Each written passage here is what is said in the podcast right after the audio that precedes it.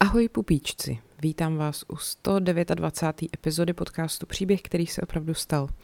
Já jsem Markéta a nahrávám to až v neděli odpoledne, protože jsem to prostě dřív nezvládla. Víte, život je jako bomboniera, nikdy nevíte, co ochutnat a já teďka ochutnávám pralinku s příchutí jater na cibulce. Tak, uh, myslím si, že jsem udělala chybu, že jsem přes Velikonoce nebo prostě okolo Velikonoc neudělala téma, který se týká Velikonoc, tak to chci napravit. A vy jste si o to i psali, ku podivu. Prostě a jednoduše bude to o Ježíši Kristovi. Jo, neděste se, neříkejte si Ježíši Kriste, protože si myslím, že je zajímavý, že my vlastně o jeho životě, jestli vůbec nějaký existoval, víme dost málo a to, co třeba je v Bibli, je taky dost překroucený. A prostě jsem se na to mrkla, jak to vlastně vykládají různí vědci a historici, a nejen jeho, ale i život Máří Magdalény, tak se na to asi vrhnem. Takže dnešní epizoda podcastu bude na téma Ježíši Kriste žil vůbec Ježíš Kristus?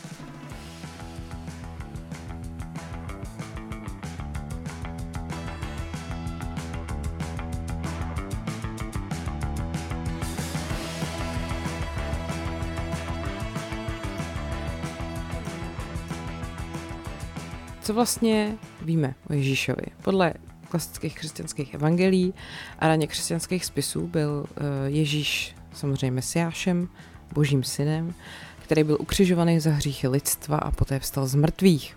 Něco jako Miloš Zeman. Eh, podle evangelií dokázal Ježíš, který se teda narodil kolem roku 4 před naším letopočtem, provádět různý nadpřirozený výkony, jo. Dokázal prostě uzdravovat uh, nejrůznější nemoci pouhým dotykem, nebo prostě, že promluvil k lidem. Taky měl prej schopnost chodit po vodě a dokázal třeba uh, vytvořit v podstatě velké množství ryb a chleba, křísit mrtví, sám stát z mrtvých, utišit bouři, vymítat z lidí démony a tak dále. Ty příběhy, které se o něm vyprávějí, samozřejmě v průběhu staletí vedly spoustu chytrých lidí k tomu, aby tyhle ty otázky zkoumali a ptali se, jaký teda Ježíš ve skutečnosti byl, jestli opravdu existoval a samozřejmě, že vědci dneska považují většinu z toho, co on měl údajně jako vykonat, za nemožný. Rozhodně to nebylo možné jako, nebo tuplem to není možný pro někoho, kdo žil před dvěma tisíci lety, že jo. No. Uh, a ta snaha pochopit, jaký ten Ježíš skutečně byl, je trochu komplikovaná, protože ty nejstarší dochované texty, které o něm jako pojednávají, vlastně pocházejí až z druhého století našeho letopočtu, což je teda nějakých třeba 100 let po jeho údajné smrti. I když teda pravděpodobně byly obsaný z dokumentů, který pocházejí jako z prvního století. No a v roce 2015 se objevily tvrzení, že byl nalezený opis Markova evangelia z prvního století, i když to nakonec vypadá, že to pochází až z druhého nebo třetího století. Prostě blbý. Navzdory teda spoustě těchto těch věcí, nedávný archeologický a historický výzkum umožnil vědci, vědcům objasnit víc aspektů Ježíšova života. Třeba jak vypadal a jaký byl život v jeho rodném městě Nazaretu. Ale obecně prostě, já se potom budu o tom ještě bavit, i u té Máří Magdaleny eh, neexistují jako zachovaný dokumenty, které by se vytvořily přímo za jeho života. Všechno to prostě vzniklo 100-200 let po jeho jakože smrti, jo? takže těžko říct takhle z hlavy. Eh, Matoušova a Lukášova evangelia tvrdí, že teda Ježíš se narodil v Betlémě, to známe asi, Marii, která byla pana už tohle trošku je divný, že jo. Uh, o tom, kdy se narodil, se vedou spory. Blbý je, že z toho my vlastně odvozujeme náš letopočet, nevadí. Vědci obvykle to kladou někdy mezi roky 7 před naším letopočtem a 1 před naším letopočtem. Ta tradice, že se Ježíš narodil 25. prosince, taky vznikla až o několik století později. A vědci se shodují, že v tenhle den se teda rozhodně nenarodil. Uh, Matoušovo evangelium vypráví o tom, že mágové nebo mudrci přišli jako z východu za betlémskou hvězdou, což mohla být třeba kometa nebo planeta Venuše a dali teda Ježíškovi dárky ze zlata, kadidla a mirhy. Uh, já když jsem byla dítě a slyšela jsem kadidlo, tak jsem se tomu smála třeba 14 dní v kuse. Že? Uh, evangelium taky tvrdí, že král Herodes se rozzuřil, když se dozvěděl o Ježíšově narození, chtěl ho najít a popravit a vlastně v jednu chvíli nařídil, že se zabije každý dítě v Betlémě nebo každý chlapec, který mu byli dva roky nebo míň. A tak Ježíš a jeho rodina unikli do Egypta a pak se vrátili, až když, se, až když Herodes uh, zemřel, což uvádí to evangelium. Uh, přitom známe zase jiný příběh o tom, že Herodes vlastně soudil Ježíše a snažil se ho jako dostat potom už v dospělosti Eh, na, na smrt, že jo? takže dobrý. Vědci taky pochybují o tom, že Herodes vůbec pokoušel Ježíše zabít a vlastně mimo Bibli neexistují žádný důkazy o tom, že by Herodes o Ježíšovi vůbec věděl. No. Eh, Evangelie vypráví o tom, jak Ježíš potom zůstal v Nazaretu se svojí matkou Marií, jejím manželem Josefem, což nebyl Ježíšův otec a muselo to prostě doma trošku jakoby skřípat kvůli tomu. A Ježíš měl dokonce bratry a sestry, jo.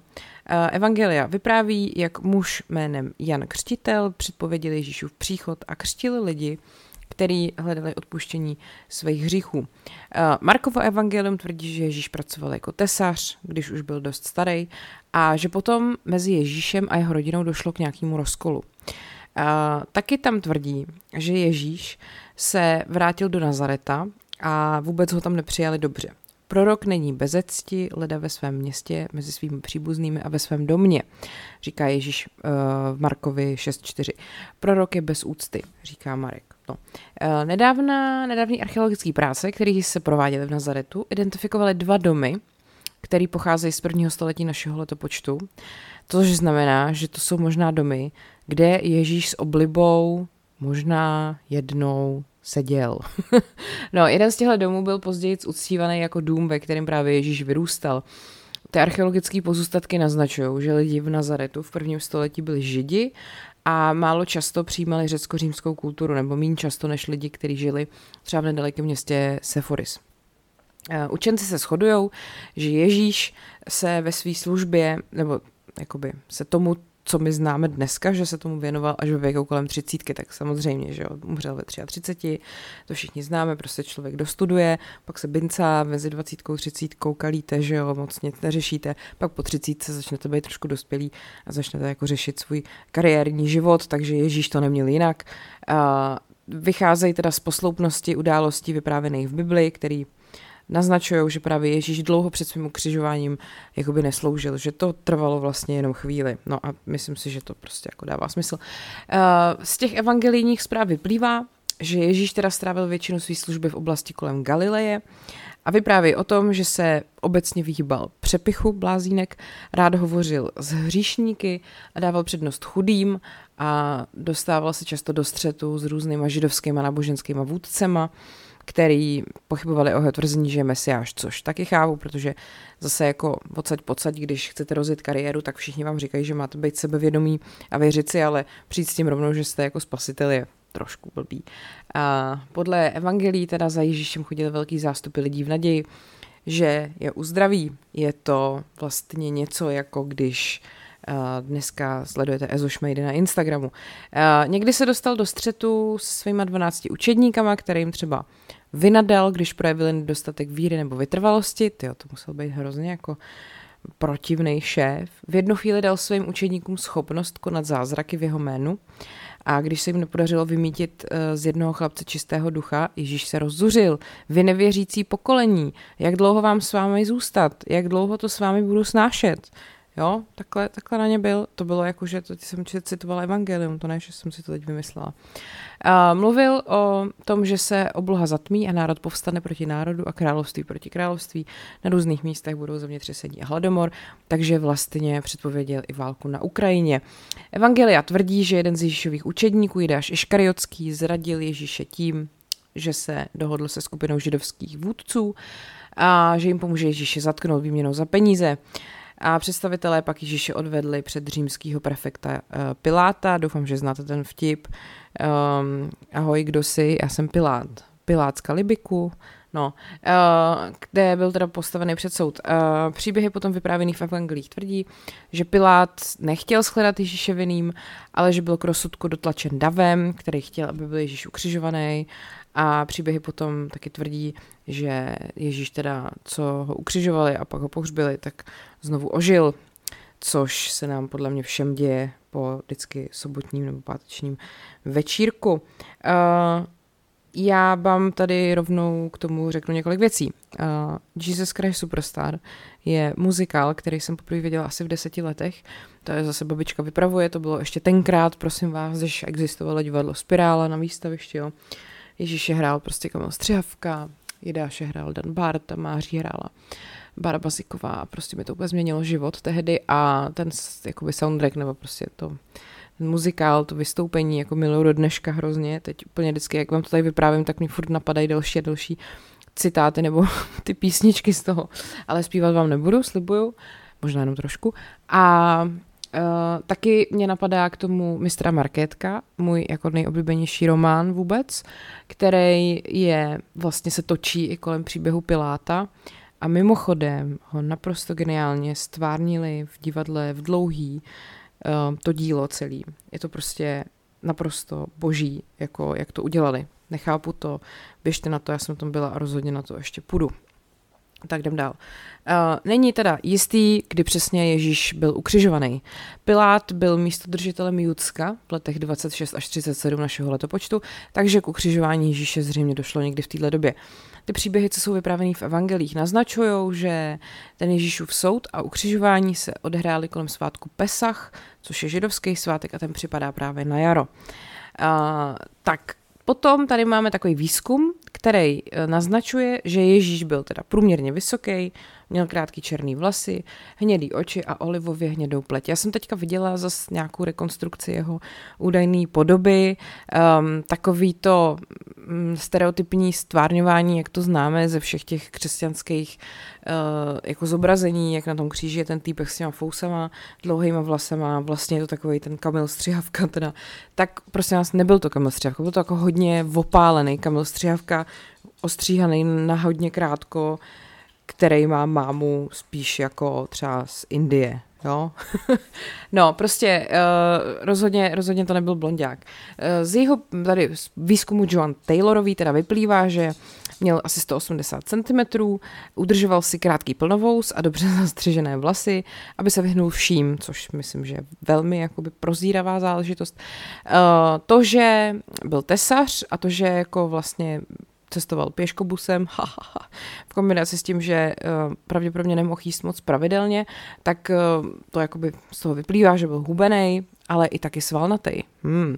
A paní Taylorová dokonce napsala celou knihu, která se jmenuje Jak vypadal Ježíš. Vyšlo to v roce 2018, kdybyste chtěli prostě si počíst. Ježíš byl muž, který byl fyzicky uh, jako byl fyzicky poznamenaný z práce, kterou dělal. Jo? Uh, neměl být v žádném případě prezentován jako někdo, kdo žil jakože pohodlným životem, ale nám se takový obraz jako většinou vytváří. No, uh, takže tolik jako k jeho podobě. Eh, když se ještě podíváme na to, jak moc si vlastně vědci myslí, že ten historický Ježíš skutečně existoval, jak jsem říkala, mají problém v tom, že eh, jediný, co, na čem se ty novozákonní učenci shodnou, je, že teda existoval, ale bohužel není jako jasný kde, kdy, jak a proč. Prvním problém, na který se naráží, jsou právě ty prameny. Jo? Protože ty nejstarší prameny se zmiňují pouze o nějakým jako fiktivním Kristu víry a všechny tyhle ty ranné prameny, které jsou navíc sestavený desítky let po těch údajných událostech, pocházejí navíc od křesťanských autorů, který touží samozřejmě propagovat křesťanství, což nám samozřejmě dává důvod je velmi jako spochybňovat. Um, Navíc ty autoři evangelií jako ani nepopisují nějakou svoji kvalifikaci nebo prostě neprojevují třeba nějakou kritičnost vůči těm svým základním zdrojům, jo, který vlastně ani teda neidentifikují. Kdyby to vydali dneska, tak je s tím všichni pošlou někam prostě, jo. No, eh, evangelia jsou navíc plný takových těch mýtických a nehistorických informací a byly navíc v průběhu času silně upravovaný, takže to není úplně jako legitimní zdroj, jo? kdyby prostě člověk dneska podle evangelí třeba psal bakalářku, tak ho s tím vyhoděj. No, uh, taky třeba ty metody, uh, které se používají k tomu, aby se z těch evangelí jako nějaký ty třeba střípky pravdy jako vytahaly, jsou velmi pochybný. Jo? Například mě baví, tady jsem se dočetla o takzvaném kritériu trapnosti, což je to, že pokud by nějaká část byla pro autora trapná, tak je pravděpodobnější, že je autentická. Ale takový tam vůbec prostě nejsou. Ale vzhledem k tomu, že ta různorodá povaha křesťanství a židovský křesťanství a židovství jako existovala a ty autoři byli spíš anonymní, tak vlastně fakt není jasný, jestli to celé je napsané jenom tak jako, že prostě někdo to takhle chtěl napsat, anebo to bylo použitý prostě k nějakému jakoby propagandistickému účelu, jo. Uh, rozhodně teda můžeme říct, že třeba Pavlovy epištoly, což byly spisy, které byly napsané dřív než Evangelia, uh, vlastně stejně nedávají žádný důvod jako nám si myslet nebo předpokládat, že Ježíš opravdu existoval. Jo? Pavel se vlastně v těch svých epištolách vyhejbá nějakým pozemským událostem v souvislosti s Ježíšem i jeho učením a uh, dokonce, i když hovoří o tom, že co by teda mohlo být nějaký vzkříšení a poslední večeře, tak jediný ty uváděný zdroje, který tam má, uh, jsou jako přímý zjevení od pána a nepřímý zjevení ze starého zákona. No, prostě vlastně ty lidský zdroje úplně vylučuje. A pak taky neexistují žádný jako svědectví očitých svědků, že jo? nebo jako Ježíšových současníků. My máme prostě jenom pozdější popisy těch událostí Ježíšova života. A všichni jsou samozřejmě zaujatý a z těch několika málo nebiblických a nekřesťanských pramenů se toho fakt dá vyčíst jenom malinko, malinko. Takže třeba uh, tyhle ty kusí zprávy navíc jsou ještě zahlený kontroverzí, jsou tam neschody v tom, který, uh, co změnili křesťani, uh, protože ty rukopisy zachovávali křesťani. Uh, pak takže autoři, třeba římský učenec Josefus nebo historik Tacitus, se narodili prostě až po Ježíšově smrti. Takže opět ty informace zase získali od křesťanů takže mm, bohužel. A každopádně ty Pavlovy epištoly v drtivé většině podporují teorii nějakého nebeského Ježíše jednou pasáží, která naznačuje, že démoni Ježíše zabili a neudělali by to, kdyby věděli, kdo je ve skutečnosti. Hodně zajímavý mi přijde takzvaná jako kauza nezapočítaných roků, nebo který jsou známý tak jako ztracený léta Ježíše Krista, který měli vlastně být mezi 12. a 30. rokem jeho života. A je to taková jakože hádanka, která prostě roky mate všechny, co se o to zajímají. Neexistují žádný písemný záznamy o tom, kde mohl Ježíš v tomhle období pobejvat nebo kam cestovat a vzniklo takový jako pseudovákum, kdy je to vlastně vyplněný jenom takovýma nějakýma různýma konspiračníma teoriemi téma, které jsou teda inspirované nějakým náboženstvím, pověstma nebo folklorem. Jo? Takže prosím vás, jsou různé teorie, co dělal Ježíš mezi svým 12. a 30. rokem. Takže 18 let není málo. Vznikly historky o tom, že cestoval do různých vzdálených míst, třeba do Indie, kde studoval u východních mystiků, do Perzie, nebo že byl v Severní Americe, uh, taky prej se dostal do Británie, dokonce navštívil Cornwall a prostě je to docela zajímavý, jo. A dokonce pak z toho vznikly různé vyprávění spojené s králem Artušem a právě legendou o hledání svatého grálu. Takže první teorie. Uh, první teorie je, že uh, vlastně se předpokládá, že Kristus se teda narodil v Betlémě, podle evangelií pak ta jeho rodina odešla, jak jsem říkala, usadili se v Nazaretu a Ježíš vlastně potom jako dostal to přízvisko Nazarecký. A Nazaret byl jako klidná zemědělská rybářská oblast, kde teda komunita žila skromným životem, což uh, samozřejmě uh, jako znamenalo, že teda Ježíš byl v takovém tom prostě normálním jako middle class postavení, že si vydělával prostě na nějaký živobytí jako řemeslník. No a protože neměl moc dobrý vyhlídky jako pracovní, řekněme, tak podle jedné z teorií mohl hledat nějaký zaměstnání tři kilometry odtud, právě v tom městě Sephoris, což bylo v centrální části Galileje v dnešním Izraeli. A tohle město, kde bylo jako víc příležitostí k tomu, aby člověk třeba mohl stavit domy a hradby a mohl teda se uživit jako tesař, eh, tak to mohlo být prej jako odrazový můstek k tomu, co pak teda byl ten jako výchozí bod Ježíšovy cesty za tím duchovním osvícením. Takže Některý křesťanský učenci se domnívají, že většinu těchto let vlastně strávil Ježíš prací tesaře v Galileji, ale v Biblii je o tom prostě málo zmínek. A jedna z těch teorií říká, že se vydal na epickou cestu ze svého domova v Nazaretu a to znamená, že mu mohlo být ale jenom třeba 12 let těžko říct, jestli jako se vydal na epickou cestu. Z eh, největší pravděpodobností teda mohl ty svoje rané znalosti o světě získat díky tomu, že ovládal aramejštinu a naučil se číst. Jediný písemný doklad, který to naznačuje, se nachází v Lukášově evangeliu, kde se tvrdí, že Ježíš šel do synagogy a četl ze svitku proroků. A během toho mládí teda mohl na vlastní kůži zažít nějaký jako ekonomický útlak, protože tehdejší jako palestinsko-židovský rolnictvo uh, vlastně na tom nebylo dobře.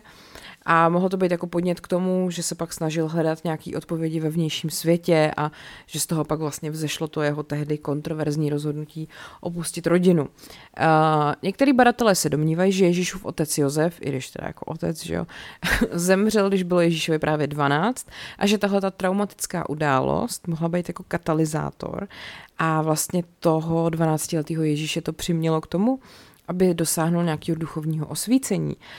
Jedna z těch zábavných teorií je, že se vlastně tu pravdu o Ježíšově životě a těch jeho ztracených letech snaží skrývat Vatikán, jo?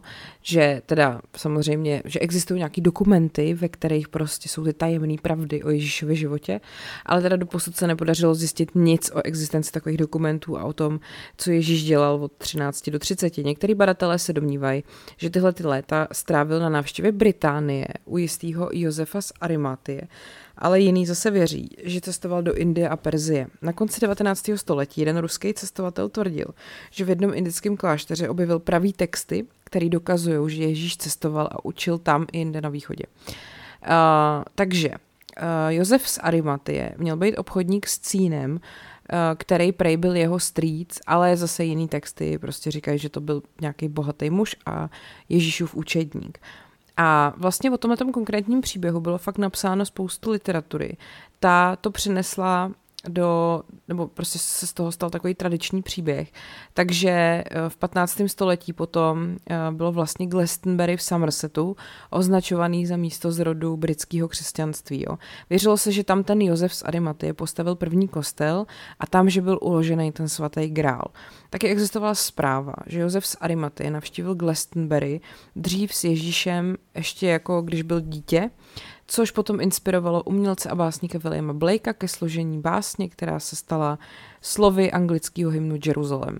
Každopádně, když se zase vrátíme k tomu, co se jakože ví, tak eh, po těchto těch ztracených 18 letech, zhruba teda ve 30, se Ježíš eh, stal takzvaným taumaturgem a začal vykládat Tóru. Ale ty jeho výklady víry byly v té době prostě velmi kontroverzní a on vlastně vyzýval k porušování těch tradičních zavedených židovských konvencí.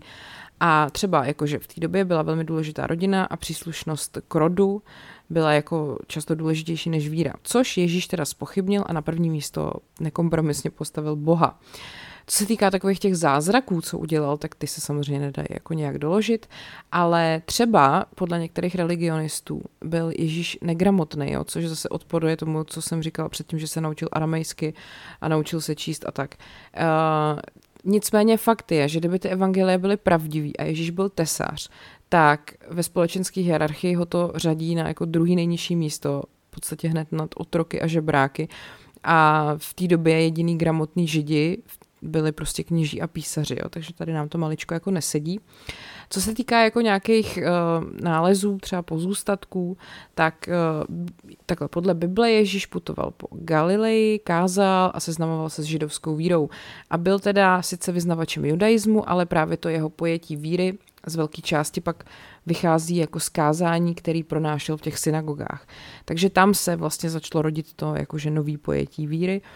Tady tomu tvrzení nahrává jedna věc, co se stala v roce 2016, kdy archeologové vlastně v oblasti Tel Recheš uh, našli ruiny synagogy, která uh, se vlastně datuje do nějakého roku 79 našeho letopočtu a že jde první, o první synagogu, nebo šlo o první synagogu, která byla objevená takhle v odlehlé části Galileje a ta by vlastně potvrzovala ty historické záznamy z Nového zákona o tom, že teda Ježíš v těch galilejských částech, jakoby, nebo těch galilejských um, vesnicích jako kázal.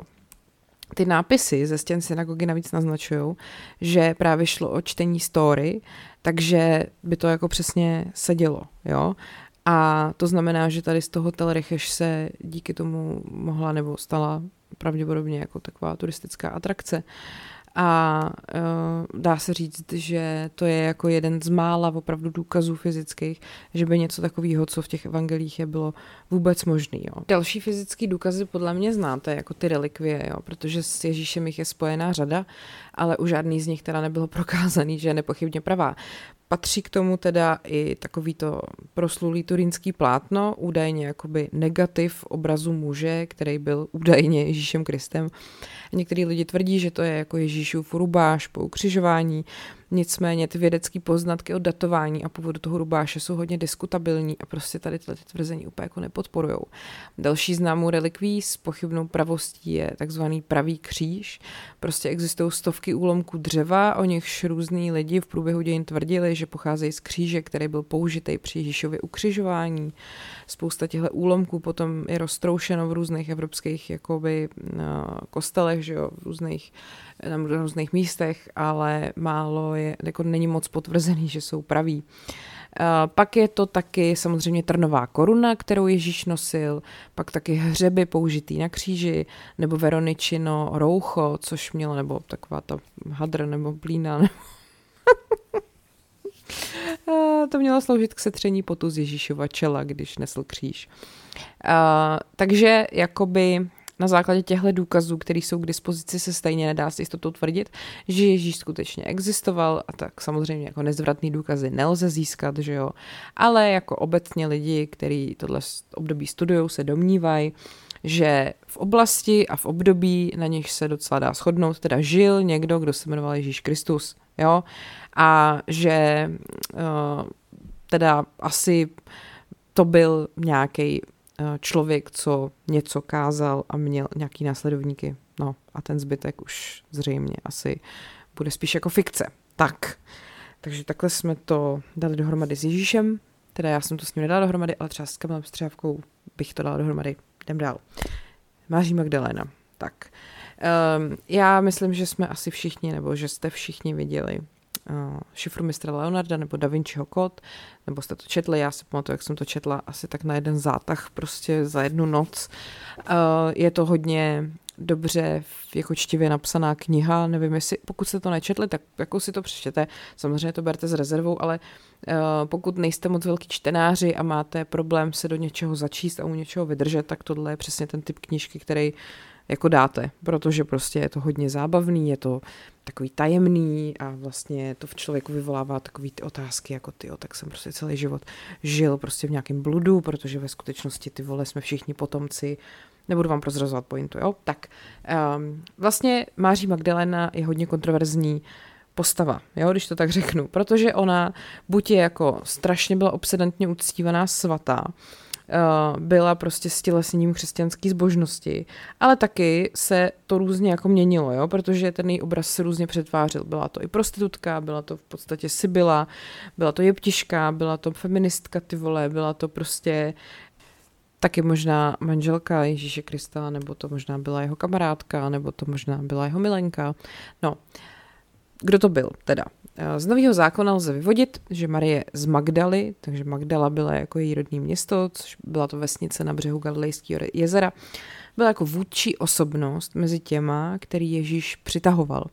Když uh, vlastně ho muži, ty jeho učedníci, v hodině jakoby H opustili, tak ta Marie byla jednou z žen, který s ním zůstali až do ukřižování, prostě klasika. Uh, byla přítomná u toho hrobu, byla pak první osoba, který on se jako zjevil, když se, když vlastně ho vzkřísil, nebo když se vzkřísil, když ho Bůh vzkřísil, chápete? Uh, taky první, kdo hlásal radostnou zvěst o tomhle zázraku.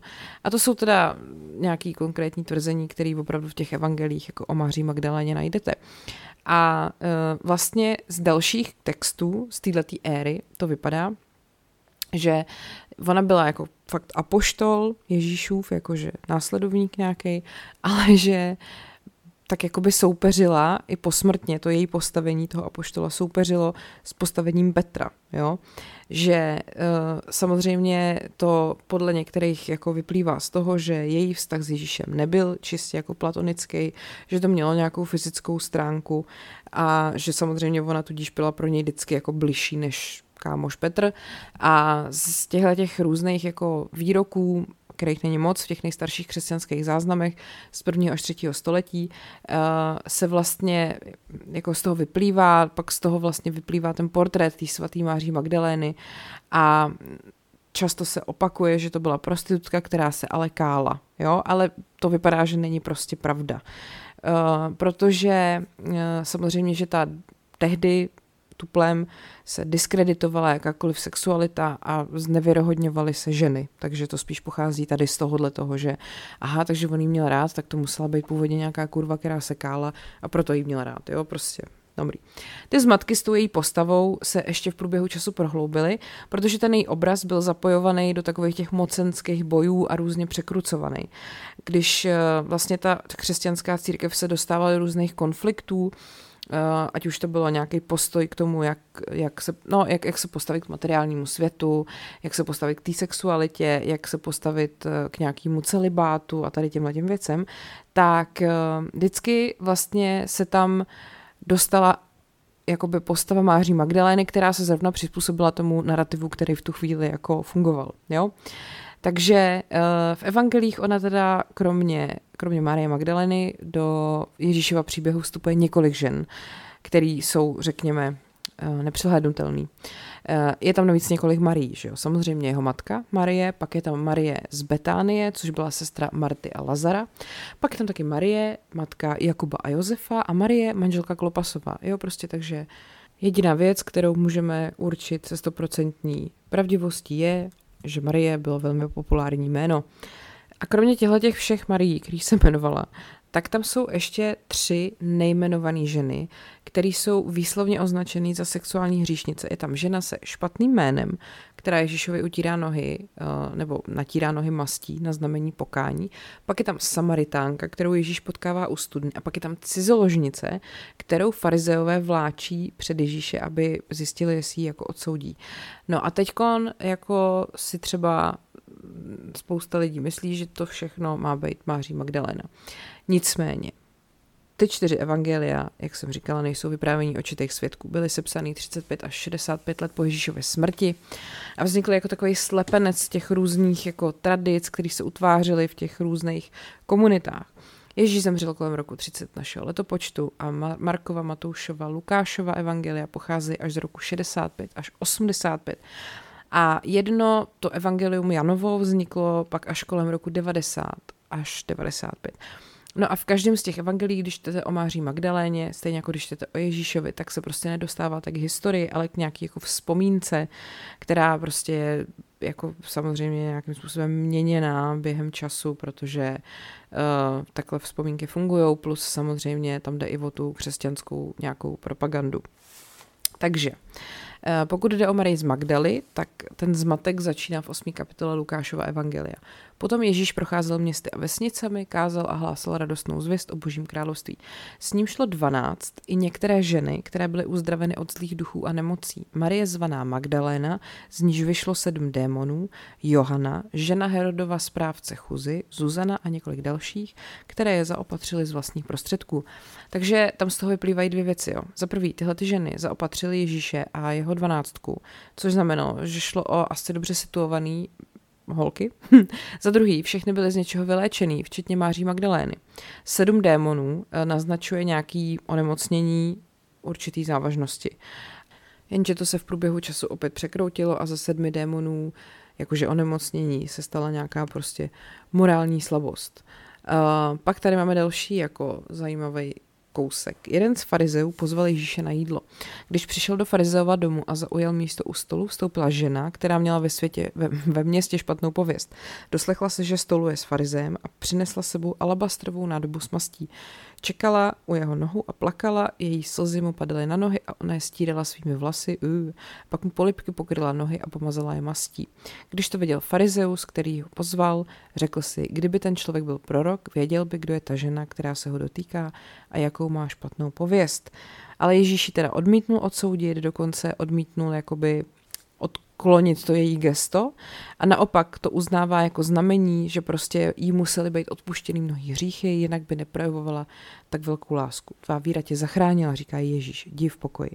A tady tenhle ten příběh s tím špatným, ženský s tím špatným jménem, alabastrovou nádobou, vlasama, věcma prostě, uh, se pak vlastně stal tím jakože dramatickým vrcholem příběhu Marie Magdalény.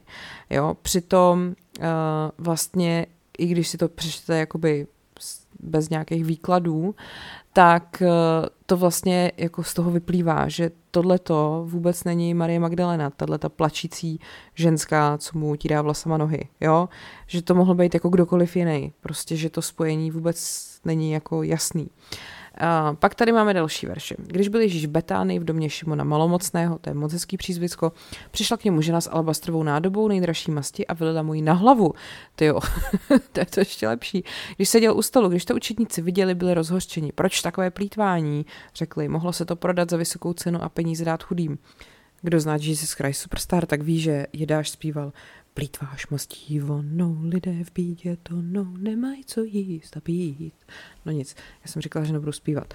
Uh, každopádně potom tam ta žena, identifikovaná podle alabastrové nádoby, prostě není Marie Magdalena, jo, takže celý je to prostě úplně špatně. Uh, Komplikace narůstají. Matouš a Marek uvádějí, že k události s pomazáním došlo v Betánii, což se potom odráží i v Janově evangeliu, kde zase ale je jiná Marie, která je právě Marie z Betánie. Že jo? Šest dní před Velikonocemi přišel Ježíš do Betánie, kde byl Lazar, který ho vzkřísil z mrtvých. Pod toho znáš to, ležíš to jako Lazar.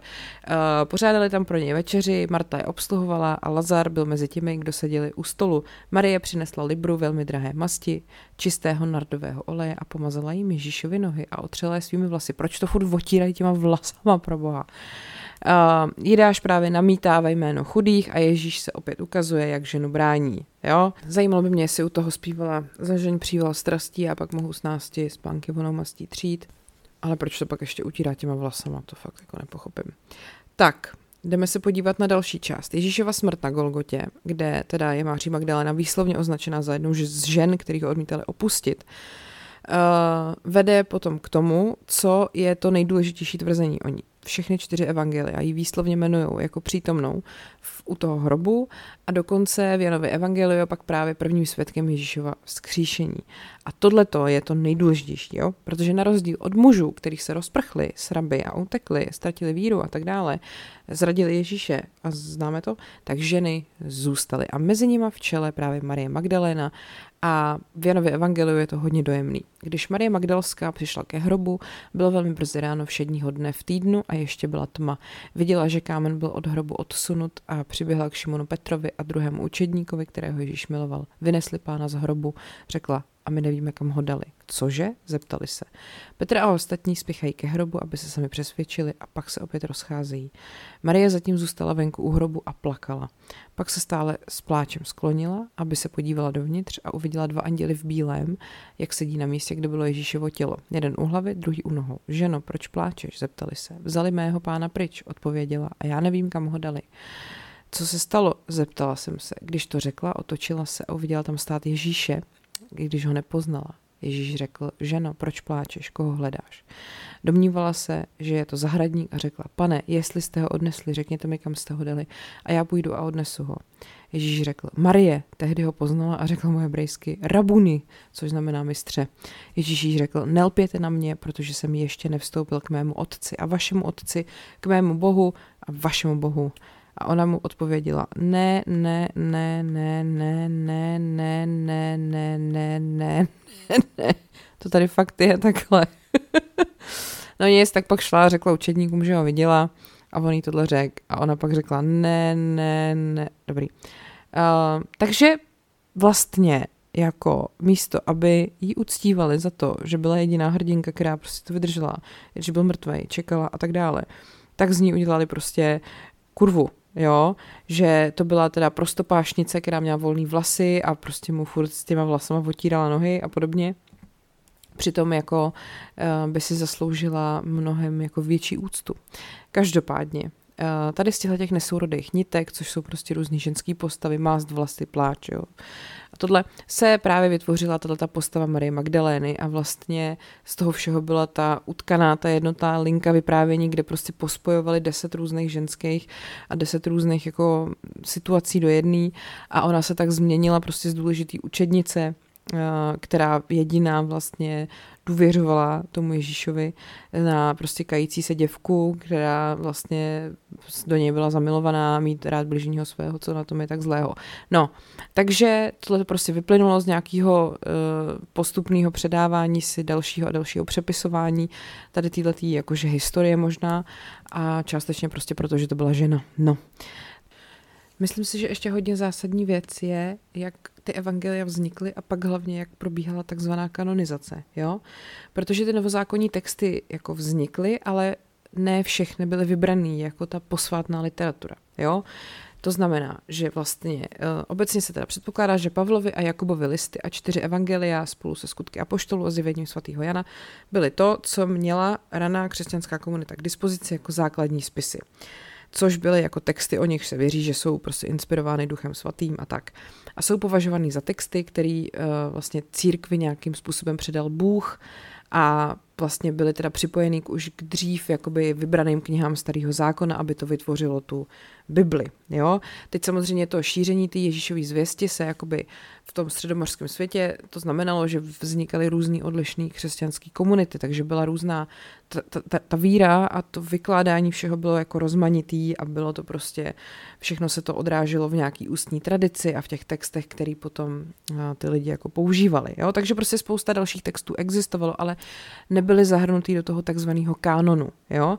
Vlastně až ve čtvrtém století byl vytvořený seznam těch kanonizovaných knih, který dneska známe jako nový zákon. A to byl milník na cestě k tomu, aby právě vlastně se církev vymezila vůči judaismu, že jo? Protože to obojí pochází z toho samého, ale až v čtvrtém století se teda řeklo, tohle jsou naše texty, takhle to máme my a vy to máte prostě jinak.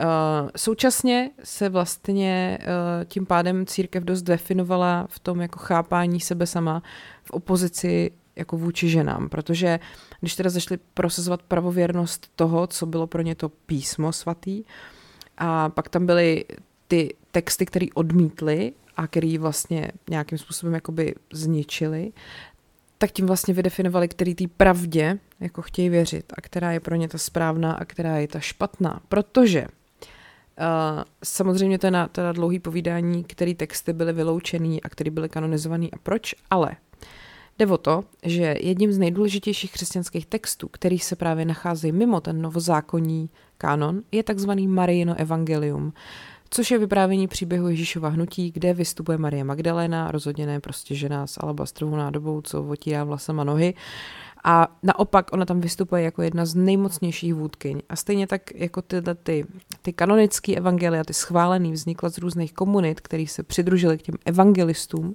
který tyhle texty možná ani nenapsali, tak tohleto evangelium je pojmenovaný po Marii ne proto, že ho jakože napsala, ale proto, že vzniklo z komunity, která uznávala tu její autoritu. Jo? A teď, ať už teda v důsledku toho, že to potlačili nebo zanedbali, tak to Marino evangelium se prostě v raném období ztratilo. Stejně jako se skutečná tvář nebo charakteristika Máří Magdalény začala ztrácet v nějakým narrativu o prostě nevěstce, která ty vole, no. Uh, každopádně potom se to všechno znovu objevilo až v roce 1896, kdy se v Káhyře objevil na prodej právě dobře zachovaný, ale neúplný opis dokumentu z 5. století, datovaný do století druhého. A pak se objevily i další fragmenty toho textu. A potom pomalu v průběhu 20. století vědci vlastně znovu objevovali tady tohleto nový evangelium a ten proces vyvrcholil v roce 2003 vydáním knihy Evangelium Marie z Magdaly od Karen L. King. Um, takže vlastně Ježíš odmítal mužskou dominanci, což vlastně vidět z toho, že pověřil Marii Magdalénu, aby šířila zvěsti o jeho vzkříšení, ale pak ta mužská dominance se v tom jeho hnutí jako zvyšovala i tím, jak to ta církev vlastně vyprávěla.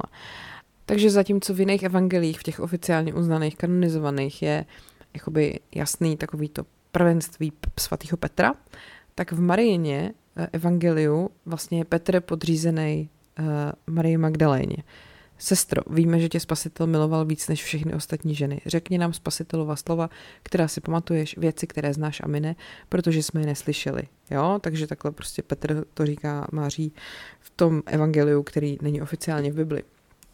takže Marie tam taky vzpomíná na své vidění, nějaký popis ze stupu duše a učedníci jsou z toho znepokojení, ale ona je prostě jako vede, jo, takže ona ví, všechno jim vysvětluje a tak. A nemalou část viny na tom nese i papež Řehoř, prosím vás.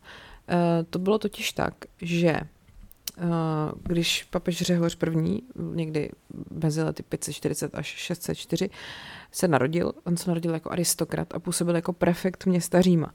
A po smrti svého otce se všeho vzdál a své palácový římský sídlo přeměnil na klášter a tam se stal mnichem. A bylo to v době morové epidemie a ten jeho vlastně předchůdce, papež Pelagius II., eh, zemřel na mor. A když potom svatý Řehoř byl zvolen jeho nástupcem, tak zdůraznil, jak uh, vlastně že způsob, jak tu nemoc zahnat, jsou jako kající bohoslužby. A vlastně jeho ten pontifikát znamenal jako, že se upevnila kázeň a myšlení, byly tam jako velké reformy a vynálezy a to.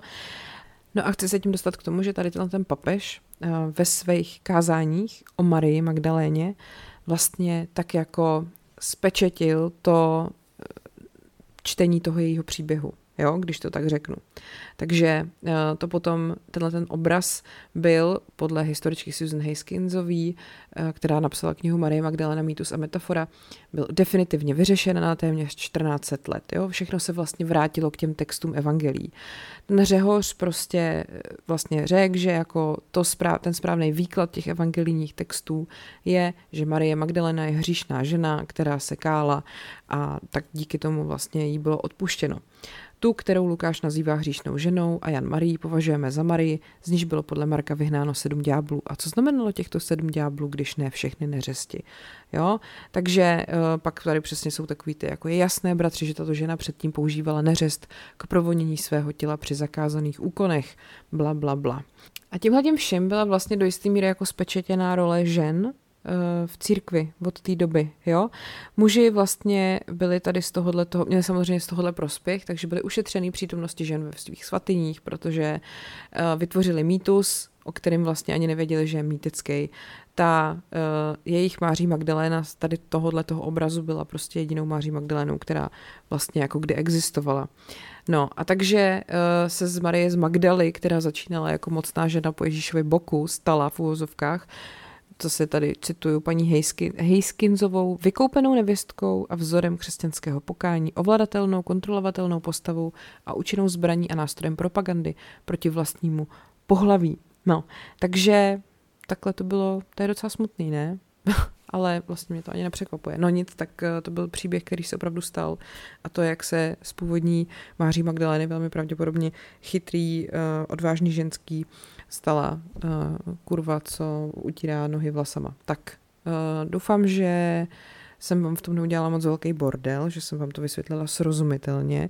Já si do bonusu chystám konspirace ohledně jakoby těchto těch počátků církve, jako jak je svatý grál a takový ty vatikánský mýty, kde prostě ve Vatikánu je něco, co vlastně ovládá celý svět. Takový to všechno, čím se pak zabývá ten Dan Brown právě v těch svých knížkách tak bych to chtěla zpracovat do bonusu. Tak kdybyste chtěli, tak na herohero.co lomeno podcast příběhy nebo na pickei.cz lomeno paní královna.